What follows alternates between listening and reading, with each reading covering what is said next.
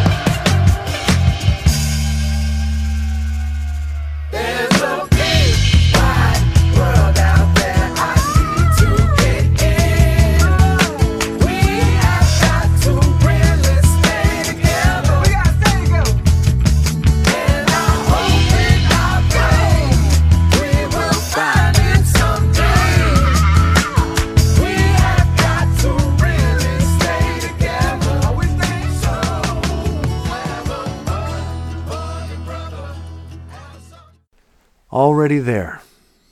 A drop dripped and a ray of sunlight refracted through it, and then through the front door, and the colossal moment in time touched my forefinger's tip as I pushed my arm and hand through the long cashmere sleeve of my shin-length black overcoat. Needless to be redundant, but I must say clearly to you, I was amazed. Am I losing my mind noticing this? Has it even really happened? Am I using my mind seeing this, assuming it really happened? I wonder about the things, the scenes that we focus on and see, the sense of valid, valuable reality we subtly choose to perceive. Is that you? Is this me? I wonder because on occasion I believe I get a glimpse of how self-serving and routine-driven we are to a fault. Doing things, believing dogma for years, often for thousands of years, without much question or reflection. Is it lazy? Is it fear? Is it just that it is so difficult to figure out being here? I know kindness and love and patience and courage lead, nourish us into good, though I also know that many people prey on or do not feel comfortable with this rendition of good. I go back to the reflection and refraction of light through the drop of water onto my fingertip as I put on my overcoat. I open the door and step into it, as if I were not already there.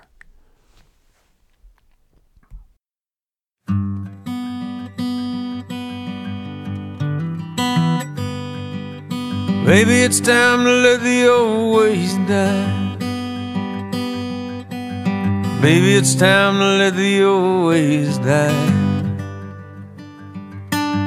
Takes a lot to change a man, hell, it takes a lot to try. Maybe it's time to let the old ways die. Nobody knows what ways for the dead. Nobody knows what ways for the dead. Some folks just believe in the things they've heard and the things they read. Nobody knows what ways for the dead.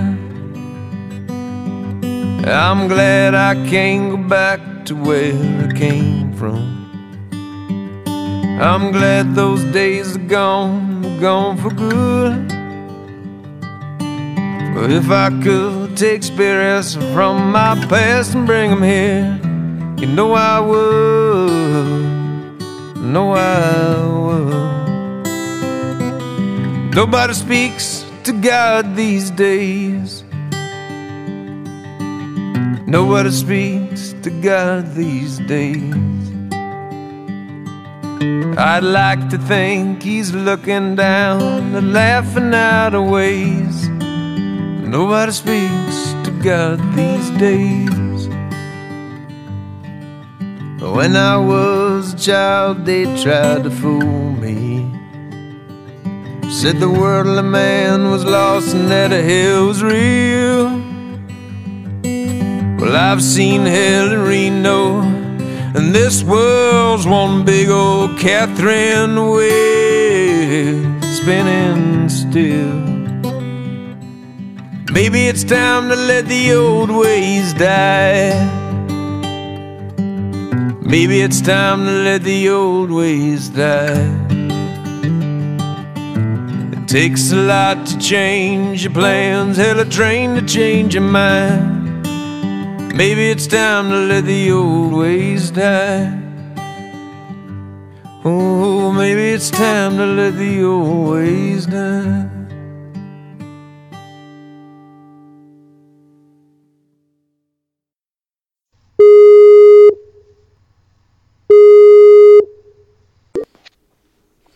Hello, Serf William. Is that you? Hola, senor. Can you hear me?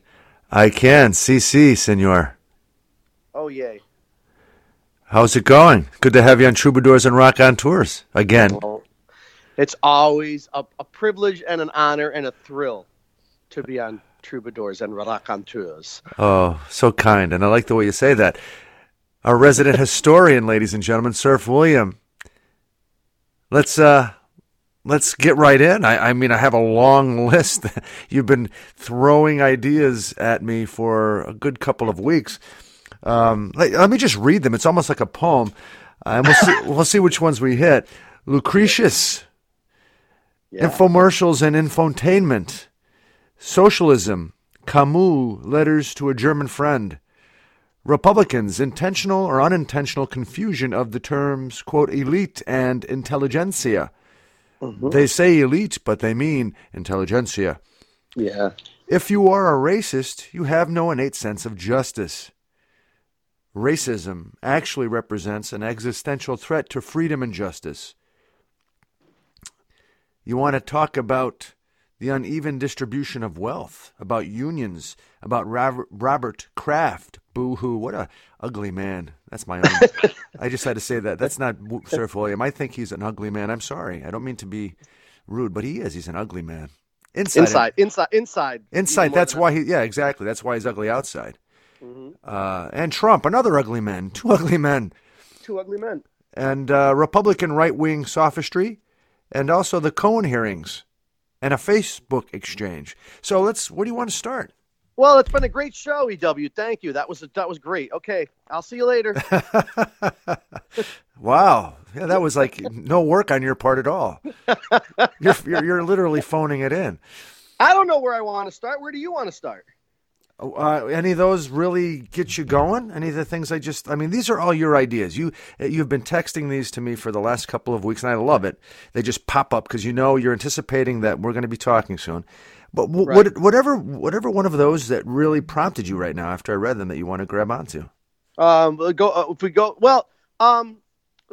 back to the top of the list. What do we have at the top of the list? Lucretius. Yeah, I read an interesting book called The Swerve, recommended by my stepbrother, and it has to do with an Italian researcher from the Renaissance, from the 1400s, who rode around Europe, mostly Germany, going to monasteries, trying to find ancient Roman texts, ancient texts in Latin that had been previously either forgotten or intentionally or unintentionally tucked away in some corner somewhere, because these were all pagan texts. Obviously, they were written before Jesus. So the Catholic Church, when it stumbled upon them at various times, would either just flat out destroy them or file them away somewhere so no one could read them, because they were pagan texts. They were antithetical to the teachings of the Church. And this guy rode around Europe and went looking for them, because what they did, in those days, what people would do is if they had a codex or what we would call a book now, they were usually made out of like animal skins, mm-hmm. and they were very expensive and they were very complicated to make. So if you found one and you didn't like the text that was in it, you could scrape it very delicately with a knife and you could write over it. So a lot of the Roman texts that we have now that are today extant were actually found because researchers like this guy named Poggio Bracciolini would go to monasteries and really critically analyze their books. And sometimes they would find, underneath biblical verses, they would find ancient Latin texts written before Christ. And one of them was Lucretius. And Lucretius wrote a book it was a giant poem called On the Nature of Things. And it struck me as really interesting because it was a really enlightened view of the world. It was, in a lot of ways, very Buddhist, in a lot of ways, very modern. And I mean, I know I'm going to totally not do it justice now, but basically what he said was, stop worrying about an afterlife and the gods and these obscure concepts, when the life that we're given right now, as brief as it is and as insignificant as we seem in the scheme of the cosmos, this life right now is the life we've got. And you should really live this life to the fullest. You should eat, you should drink, you should love, you should work. And it wasn't about redemption in some nebulous afterlife. It was about making your paradise here on earth. And of course, when the Catholic Church discovered this text, it just wanted to do away with it, because it was, of course, the officials of the church were afraid if anybody read this stuff, they'd start to get these crazy ideas that you should enjoy life. Right, like they, only they could do that, you know, behind their walls. So I found it really, first of all, it's a really good book. It's by Greenblatt, who's a really good author. I like his writing. And also, well, let me ask you this, Lucretius. So this is circa, he was a pagan then. Yeah. He lived in Rome. He was born in like 90 BC and he lived to about 50 BC. So, you know, about 40, he was about 50 years old when he died. Actually, no, I take that back. He was 44 when he died. And the only way we knew about him before we found his text was some famous Roman writers of that era, like Virgil and Cicero, referenced him in their writings. So, you know, historians knew about Cicero and Virgil, but they only had hearsay about this guy named Lucretius and his writing until Poggio Bracciolini found this text in a German monastery and reconstructed it and transcribed it. And the argument, the central thesis of the book is that text by Lucretius sparked the Renaissance. In other words, that was the transitional period when people went from doctrinal thinking of the church and only thinking in terms of church doctrine to actually becoming more humanist, you know, exploring the human body, exploring philosophy. Science started to explode, so people started to use the scientific method. So it had laid dormant for 1,000 years until Bracciolini found it. And then the argument of the book is it sparked the Renaissance, basically. And not just the Renaissance, but it changed the whole course of human history because it changed the way that we think about the world. And that carries right over to the modern day. And it's just kind of, you know, you can poke holes in the author's argument, but it's fun to think about, you know, one chance encounter or one chance discovery changing the whole direction of humankind, and that's kind of what he lays out, and I found it really fascinating. Excellent. Now, so one chance discovery changes the course of human history. That's the contention of the author, and I like the notion of that. I don't really know if that's completely accurate, but I like the notion of it. And what struck me what I found equally as fascinating, what was the life of this Italian intellectual. And his willingness, like we're talking about the early 1400s, his willingness to leave the comforts of Rome and Florence and travel by horse up into the nether regions of, you know, southern Germany, which in those days, that was the frontier. You know, that was like the Wild West. Traveling was incredibly, incredibly challenging in those days. And this guy was willing to do it just for the love of discovery and for the love of knowledge. And we're talking about Bracciolini. Bracciolini, yeah. How do you spell that? I'm going to go out on a limb. Bracciolini. Bracciolini. Okay. All right. And the book is called The Swerve. The Swerve. Yeah, it's a New York Times bestseller book. It's a very popular book, and it's a quick read and it's fun. So Bracciolini discovered Lucretius, and then a modern-day writer named... Greenblatt. Greenblatt put out the book, The Swerve. Thank you. I read another book by Greenblatt years ago called Will in the World, and it's about Shakespeare. I like the title. Yeah, Will in the World. It's about the life of Shakespeare. Now, Greenblatt, the criticism that Greenblatt gets is that there's a lot of conjecture. So in other words, based on some letters that someone wrote and examining their bank statements, Greenblatt will then go on to say he was probably worried about his financial situation when he wrote this letter to his wife in 1502.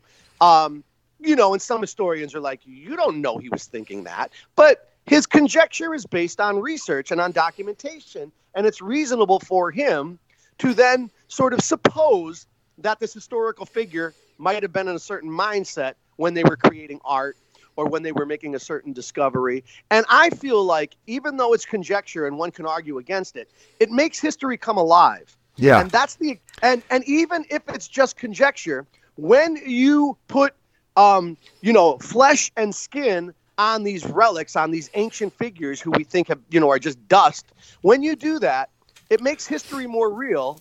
And it makes history fun and exciting, and also it tends to allow us to remember the things we're reading and think about their influences on the world. as opposed to a clinical textbook that just gives you facts and dates and names. I hear you, and I like that approach to history. I do too, and I just want to say, I mean, your passion is fantastic, but I'm getting calls from some of our listeners in Mount Vernon, and from Bushwick, as well as from up in East Mountain, that you're hurting their ears. You're screaming a bit.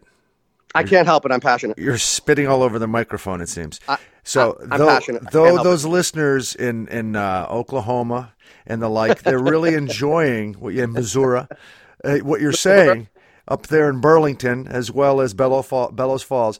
You're hurting their ears. So try to tone it down a little bit. Serf William here. Never. Serf William on the program, our resident historian. Now, you know, this is a nice segue based on what you're saying is a criticism of Greenblatt to another thing you want to talk about, infomercials and infotainment. Yeah. You know, it struck me. I saw a clip on Facebook. Everything starts on Facebook, by the way. Facebook is the progenitor of everything that we know and do in the world today. For old people like us, yeah. Yeah. I saw a thing on Facebook. It was a 1.5-minute interview with Johnny Carson, and it was posted by some right-wing website on Facebook. I do follow some of the right-wingers on Facebook. I'm curious to see what they're thinking and saying. And anyway, it was an interview with Johnny Carson, and he was older, and I think he was retired. And they asked him what he thought of the new crop of late-night TV hosts and their political leanings and their proclivity to discuss politics on their show. Which Johnny Carson, if you think back to Johnny Carson, he really didn't do that. And Johnny Carson said he thought it was wrong. He said, that's not right. It's not the place for it. This is entertainment. People want to come here and feel good and, you know, leave the hard news to the news people. You late night TV hosts, you're entertainment people. And that got me thinking. I said, wait a minute. When I look at the news, and I'm putting that in air quotes, by the way, you can't see me, but I'm doing air quotes right now. You're not the news. Fake news? Right? Are you going with Donald? Right? No. I'm just talking about, you know, the nightly news or CNN or Fox. You know, pick any of the shows out there. When you look, if you stand back and look at those shows objectively, the way they deliver the quote unquote news to us, it's glossy and it's sexy. And the hosts are very good looking and they have fluff pieces, you know, about a mom in Iowa who, you know, walked 10 miles on her hands for charity. And it's all cutesy and stuff, but it's really not news a lot of times. I can't watch it for the reasons you just described. Right. So it's really infotainment. So I don't watch Fox News on any regular basis. But when I do turn on Fox News, the first thing that strikes me usually is there's usually some beautiful woman, perfectly coiffed, delivering some quote-unquote information to me. And I think to myself, wow, isn't it ironic that every woman that they put in front of the camera happens to look like a former Miss America? You know, that's not a coincidence that the people that they pick are beautiful, that the sets that they use are highly produced, that much of the pieces that they deliver to us are really intended to sort of distract us. It's not really news. We know what real news is. We know the crucial stuff that the citizenry should be getting, but we're not getting that. So here's Johnny Carson saying, hey, you late night people, you shouldn't be political. Leave that to the news people. And I say, whoa. It's all entertainment. Yes, there's news in there. Quite honestly, the late night people, like Seth Meyers, for example, who I watch a lot, and there's a show on Netflix now. Hasan Minhaj does a show on Netflix called Patriot Act. Yep, seen it. These are entertainers. These are comedians, and of course, John Stewart did it. He started it, really. Right, and Trevor, what's his successor's name? Trevor Noah. These guys deliver. These guys are comedians and entertainers, and they are clearly doing a better job of delivering information to us than the quote-unquote news outlets. So I say it's all entertainment. Choose your entertainment. I choose Seth Meyers and Trevor Noah. Some other people might choose Fox News. It's all designed to entertain and not really necessarily to inform. And if you want real news, there are sources out there that don't worry about the entertainment aspect. There are sources out there that give you news. For example, Democracy Now is what I was thinking, yes. Yeah, that's exactly. There's not an entertainment aspect to Democracy Now. No. She's a serious journalist. She and her colleagues are serious journalists that deliver really crucial, important information to us that the infotainment networks, ABC, NBC, Fox, they're not delivering that information. Yeah, I'm proud to say on the same network as she is, Pacifica Network. You know, that's basically her home network. Very proud. Excellent. Yeah. Let's give her name. We should give her name. I'll give you Amy Goodman. Amy Goodman, exactly. She's wonderful. Yeah. How about Vice News on HBO? You ever see that? Oh, no, because you know what? I don't get HBO, but I know it's really good, and I have seen clips of it, and I like it a lot. And again, that's hard-hitting journalism. That's going behind. That's really digging in.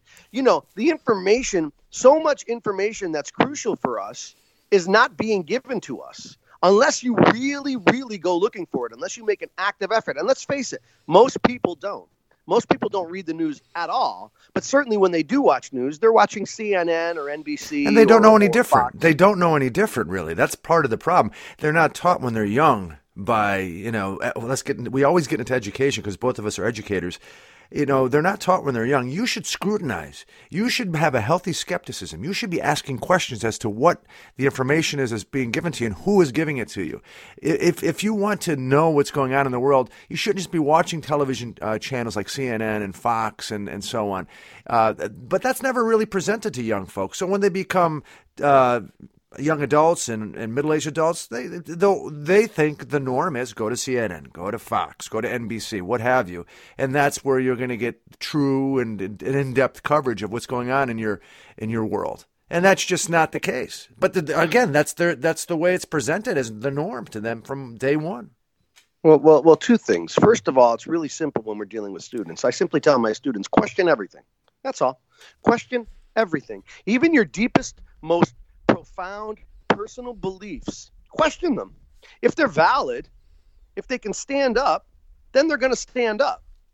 If they're not, if there are holes in your thinking, if there are flaws in your logic, then they will be exposed if you question everything. And to pick up on what you said, the inability of our culture to critically think about things is what has given us Donald Trump.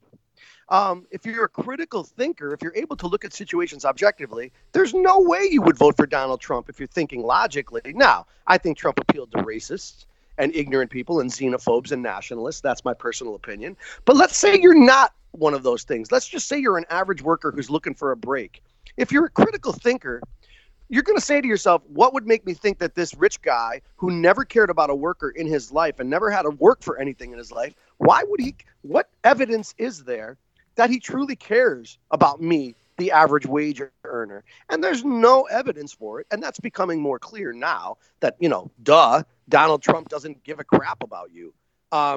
If we were better critical thinkers, you know, we wouldn't have Donald Trump. But we've lost that skill in this culture and to our peril. Because we're starting to run into a lot of trouble now, primarily because of our lack of critical thinking. Let's very good, Serf William. Let's get to racism because you know our segment it goes by too quickly. I want to talk about racism. I mean, here's some critical thinking for you. You say racism actually represents an existential threat to freedom and justice. You say if you're a racist, you have no innate sense of justice. Mm-hmm. Expound. When we think about justice, we think about making judgments based on facts and evidence and precedent. So when we think about justice and you go into a courtroom, you think about evidence being laid out in front of a judge or jury, and a preponderance of the evidence leads somebody to either determine, let's say a criminal defendant, is guilty or not guilty based on the facts. In other words, let's say you're on trial. I'm not allowed to walk into the courtroom and say, I hate that jerk E.W. He's always been a jerk. I heard one time that he did this terrible thing. That's not evidence that any jury is going to take seriously. We want facts. When you're a racist, you are judging you are judging someone based on their skin color, not on the content of their the content of their character. Martin Luther King, Dr. King, thank you. Right? You're basing them on how they look. Now, you are listening to Troubadours and Raconteurs with E.W. Conundrum Demure on Radio Free Brooklyn. If you follow that through to its logical conclusion, what that means is what a racist really wants is for arbitrary people to make snap judgments based on nothing more than the color of your eyes or the color of your skin or where you come from or what religion you practice.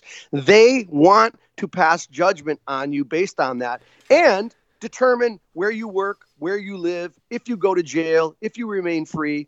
Well, the logical consequence of that is anybody who comes to power then could follow that doctrine and arbitrarily pass judgment on people based on such silly things as the color of their skin. And that is antithetical to the concept of justice that's embedded in the U.S. Constitution and a lot of other constitutions around the world, too. So if you're a racist, what you're really saying is, I don't believe in fairness and justice and liberty and freedom. I'm really opposed to those values. And as a matter of fact, I do believe in oppression based on how you look. And to me, that's an existential threat to the values and the ideals that this country was founded on. I like it. I like it very much. It is important for us to reflect and compare how we behave as to what we proclaim we are as a people, as a country. And, that is a wonderful reflection you just shared and comparison you just shared. I like to say, I strive to achieve the values and ideals that this nation was founded on. If you look at the history of our nation, it's not very pleasant. No, and honestly, the founding fathers weren't as pure as we make them. No, but the way I maintain hope is by saying that those values and ideals on which this nation was built, they're still valid. They still count, and I'm still going to strive to achieve them, even if we fall short. So when I look at the history of America, oftentimes I'm ashamed and horrified. But the thing that gives me hope is that there are values, stated values and ideals that we can continue to strive for. Yeah, I love it. We need to now get into another area that's sort of difficult, I think. It has to do with the idea of being an elitist and being part of the intelligentsia. Mm-hmm. You mentioned that Republicans, they try to mix it up, those two terms, or maybe actually connect them, but making being intelligent a negative as the end result they're trying to achieve. Mm-hmm. Is that accurate? What I'm perceiving? Yeah, it struck me as there's a lot of stuff that comes from the right is very troubling to me, and sometimes it's very clearly troubling. Like when they're being openly racist, for example, that's easy to pinpoint. You can say, "Well, look at them; they're racist," and I just explained why racism is so offensive to me. But then other times they use terminology, and I have to stop for a moment and say, "What are they talking about?" So here's. Let's go back. I'm going to say, let's go back 35 to 40 years ago. One of the Republican talking points, and I know they got together and they discussed what their talking points would be because they always do. But one of their talking points was, let's identify those on the left as elite, because there's something about that term, elite, that a working person might be adverse to. So in other words, if you're a working Joe, a blue-collar guy, you put on a hard hat every day and you go to a construction site, and a politician is saying, these elites are out to get you, you can sort of wrap your mind around that. I'm a working blue-collar guy. I get my hands dirty every day. But these people wearing three-piece suits working in high-rises, these lawyers and these politicians, they're the elite, and they're out to get me. But in fact, the people leveling those arguments against the left are all millionaires and billionaires, right? Rush Limbaugh, Tucker Carlson, George W. Bush. I could go down this list. They're all millionaires. And they sit there and they say the leftist elites are out to get you. And I look at them and I say, but according to my definition of elite, you people who are making this argument, you're elite. And yet somehow that argument carries weight with a lot of voters. And what I'm saying is, what they really mean, but what they won't say, is the intelligentsia. They're talking about people who have education, people who have become expert in various areas. And I'll go one step further. I'll say this war on the educated has led us to horrible policy decisions, such as denying climate change. Now, 97% of the world's scientists agree that there is climate change. And yet, a millionaire politician or a millionaire right-wing talk radio host can say, this is just the liberal elite lying to you. You need to listen to me. Oh, by the way, I'm also elite, but I'm not going to say that.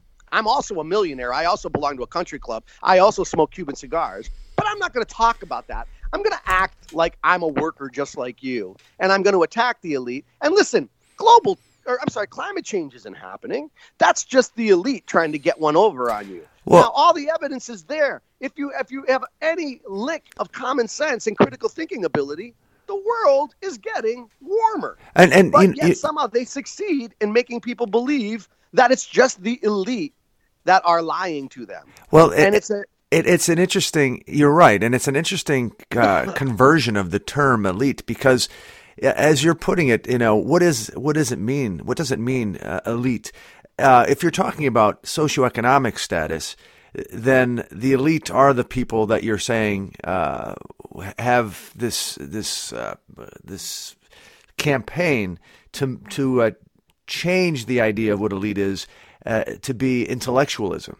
You know, because a lot of people that are intellectually advanced because of their work in that way, their time and commitment to educating themselves, are not very rich. They're not in the golf country club set. No, they're not. So, you know, you're right. And it's a very successful transformation of the idea of what elite is. And people are being, in the words of Malcolm X, what? Bamboozled.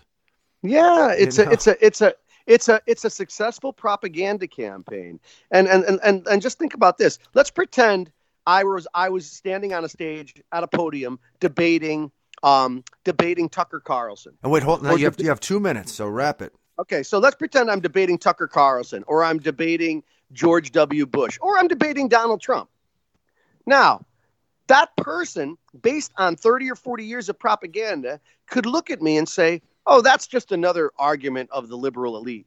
Now, that person who's a millionaire, they could get away with pointing a finger at me, a public school teacher who grew up in Scranton, Pennsylvania, the son of a TV repairman and a mother who's a secretary. They could point their finger at me and call me elite, and that would resonate with their audience. That's how much they've twisted language and meaning to their ends. Well put. And God forbid that the masses became intellectuals, because we all can. You don't have to be rich to be an intellectual. If that happened, then these sons of bitches would go down. We'd take over the government. We'd take over the reins of where this wonderful country does indeed go. Thank you so much, Serf William. You let me be pontificating. Hey, is that it? We're done? I think we are. Oh, no, I'm just getting started. I need like another hour and a half. Well, we have you back all the time because you're wonderful. You're one of our best regular contributors. It's a pleasure having you on Troubadours and Raconteurs. It's a privilege and an honor, and I love it, and I can't wait to do it again. See you soon. Peace to you, my brother. Ciao. Ciao.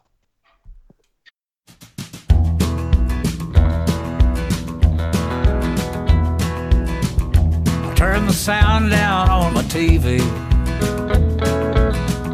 I just can't listen anymore. It's like I'm in some foreign country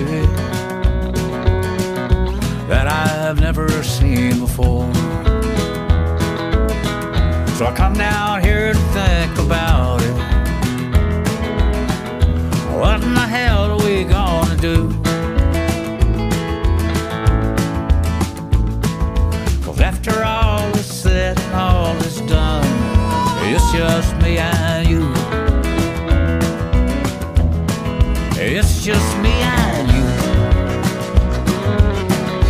we are definitely outnumbered. There's more of them than us. Just when you think you made a new friend, they throw you under the bus. So it's just me and you. Yeah, it's just me and you. I had a friend I used to talk to. We used to both sit on the fence, but anymore I can't relate to him, 'cause he ain't got a lick of sense. So now I just ask you questions, but I'm the one I'm talking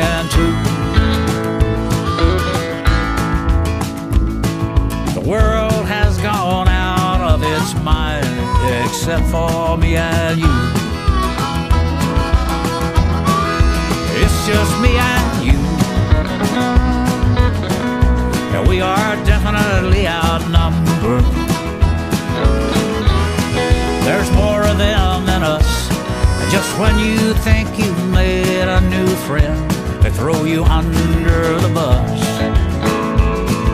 So it's just me and you. Yeah, it's just me and you. Yeah, it's just me and you.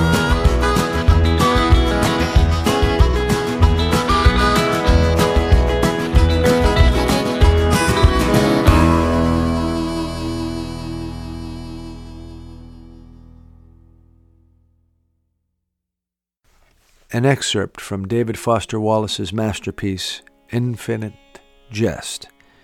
This is from a part titled, Year of the Depend Adult Undergarment. Where was the woman who said she'd come? She said she would come. I already thought she'd have come by now. He sat and thought. He was in the living room.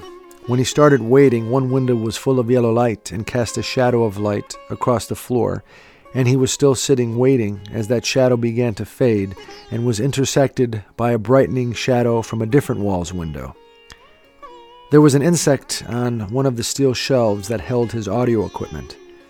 This insect kept going in and out of one of the holes on the girders that the shelves fit into.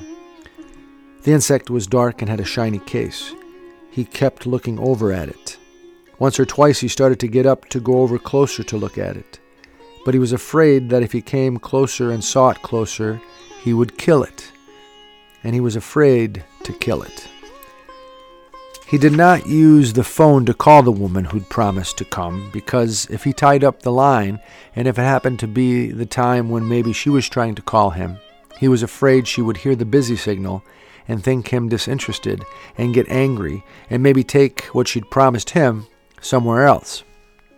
She had promised to get him a fifth of a kilogram of marijuana, 200 grams of unusually good marijuana for $1,250 US. He had tried to stop smoking marijuana maybe 70 or 80 times before this woman knew him. She did not know he had tried to stop. He always lasted a week or 2 weeks or maybe 2 days, and then he'd think and decide to have some in his home one more last time. One last final time he'd search out someone new, someone he hadn't already told that he had to stop smoking dope, and please, under no circumstances should they procure him any dope. It had to be a third party, because he told every dealer he knew to cut him off, and the third party had to be someone all new, because each time he got some, he knew this time had to be the last time, and so told them, asked them as a favor, never to get him any more, ever. And he never asked a person again once he told them this, because he was proud and also kind and wouldn't put anyone in that kind of contradictory position. Also, he considered himself creepy when it came to dope, and he was afraid that others would see that he was creepy about it as well. He sat and thought and waited in an uneven X of light through 2 different windows. Once or twice he looked at the phone. The insect had disappeared back into the hole in the steel girder a shelf fit into. She promised to come at one certain time, and it was past that time. Finally, he gave in and called her number, using just audio, and it rang several times. And he was afraid of how much time he was taking tying up the line, and he got her audio answering device. The message had a snatch of ironic pop music and her voice and a male voice together saying, "We'll call you back," and the "we" made them sound like a couple. The man was a handsome black man who was in law school. She designed sets, and he didn't leave a message because he didn't want her to know how much now he felt like he needed it. He had been very casual about the whole thing. She said she knew a guy just over the river in Allston who sold high-resin dope in moderate bulk, and he'd yawned and said, "Well, maybe, well, hey, why not? Sure, special occasion. I haven't bought any in I don't know how long." She said he lived in a trailer and had a hair lip and kept snakes and had no phone and was basically just not what you'd call a pleasant or attractive person at all. But the guy in Allston frequently sold dope to theater people in Cambridge and had a devoted following. He said he was trying to even remember when was the last time he'd bought any. It had been so long. He said he guessed he'd have her get a decent amount. He said he'd had some friends call him in the recent past and ask if he could get them some. He had this thing where he'd frequently say he was getting dope mostly for friends. Then if the woman didn't have it when she said she'd have it for him and he became anxious about it, he could tell the woman that it was his friends who were becoming anxious, and he was sorry to bother the woman about something so casual, but his friends were anxious and bothering him about it, and he just wanted to know what he could maybe tell them. He was caught in the middle, is how he would represent it. He could say his friends had given him their money and were now anxious and exerting pressure, calling and bothering him. This tactic was not possible with this woman who said she'd come with it because he hadn't yet even given her the $1,250. She would not let him. She was well off. Her family was well off, she said, to explain how her condominium was as nice as it was when she worked designing sets for a Cambridge theater company that seemed to do only German plays, dark, smeary sets. She didn't care much about the money.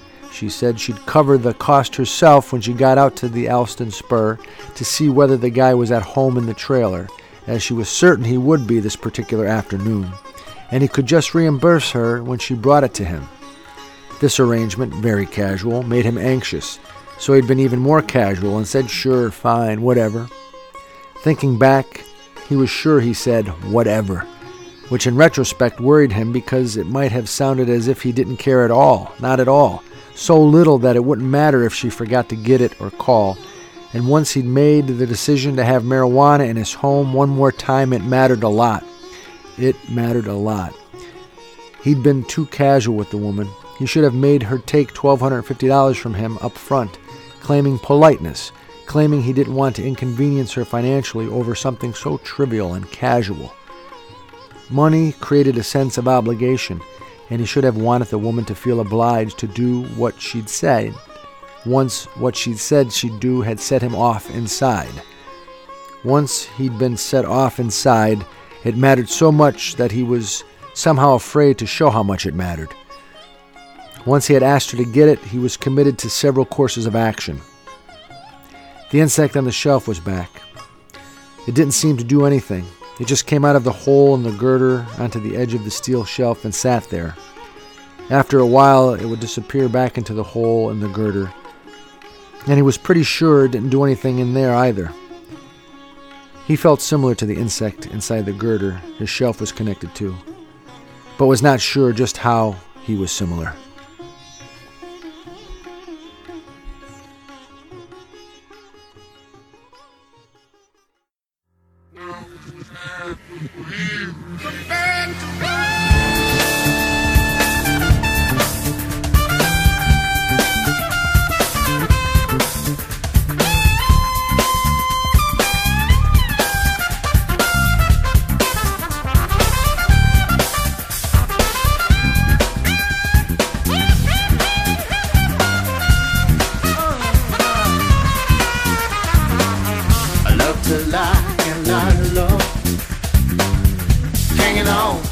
Pushing through possession. is the motivation that's hanging up the goddamn nation. Looks like we always end up in the ruts.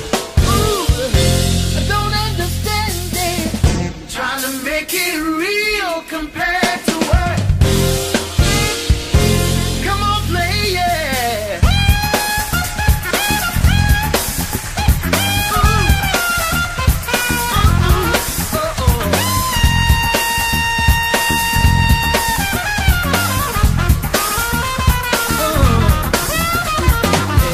Slaughterhouses killing orphans, twisted children killing frogs, boredom rednecks rolling long, tired old lady kissing dogs. I hate the human love of that stinky mud. I can't use it. Trying to make it real compared to what? Come on, play it.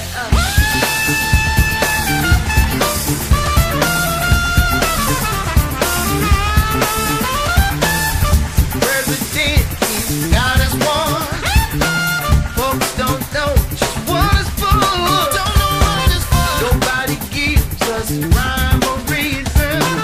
If you have one doubt, they call it treason. Chicken feathers all without wonder. Yes, we are. Trying to make it real compared to what? Hey,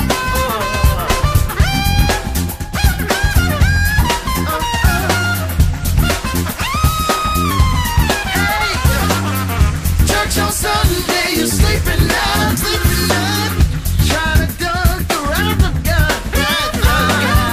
Preachers filling us with pride, trying to teach us what they think is right. They really got to be some kind of nuts. Oh, I can't use it. Trying to make it real compared to. Staying with humility as the arrogant young mofo moves in his chair in the office next door. Even the creak of that chair has a lurid sense of aggrandized entitlement, and his beard yet to brandish a gray hair. Om.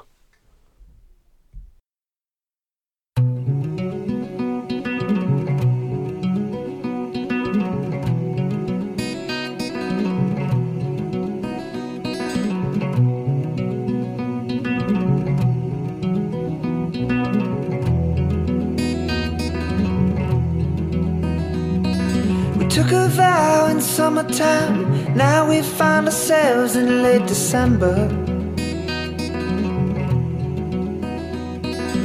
I believe that New Year's Eve will be the perfect time for their great surrender, but they don't remember. Anger wants a voice, voices won't sing. Sinners harmonize till they can't hear anything.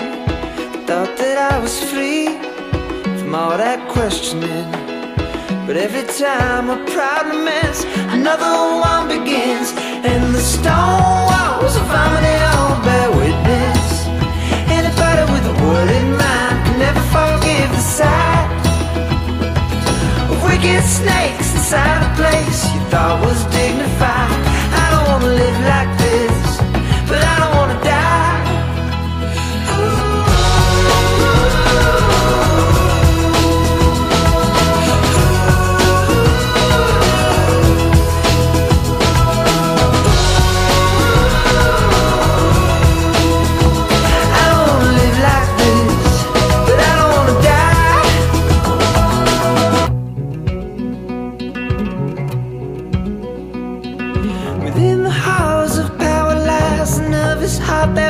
Like a young pretender,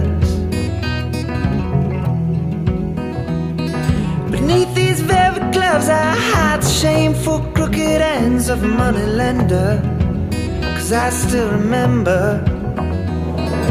Anger wants a voice, voices wanna sing.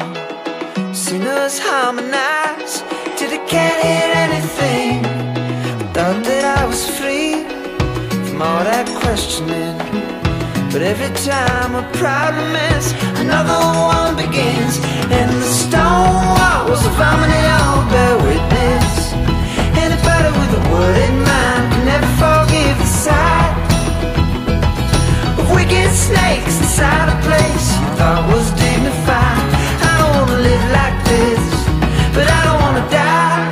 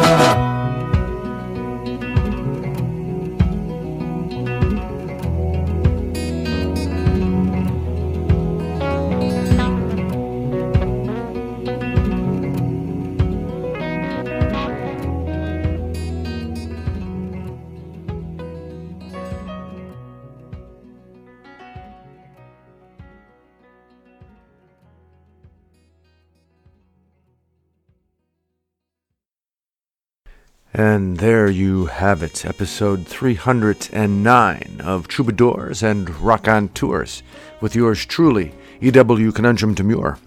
I'd like to thank those folks who made this episode possible. First and foremost, our regular contributor and resident historian extraordinaire, the Serf William. I also would like to thank the great writer David Foster Wallace and these musical artists: Childish Gambino, Bradley Cooper, Willie Nelson, Anushka Shankar, Terence Blanchard, Vampire Weekend, Django Reinhardt, Stefan Grappelli, and Branford Marsalis. If you'd like to leave us a comment, please do so at either freespeak@wfte.org or ewconundrum@radiofreebrooklyn.org. Thank you so much for listening. Until next week, let's give it a go and try to enjoy this one. Take care.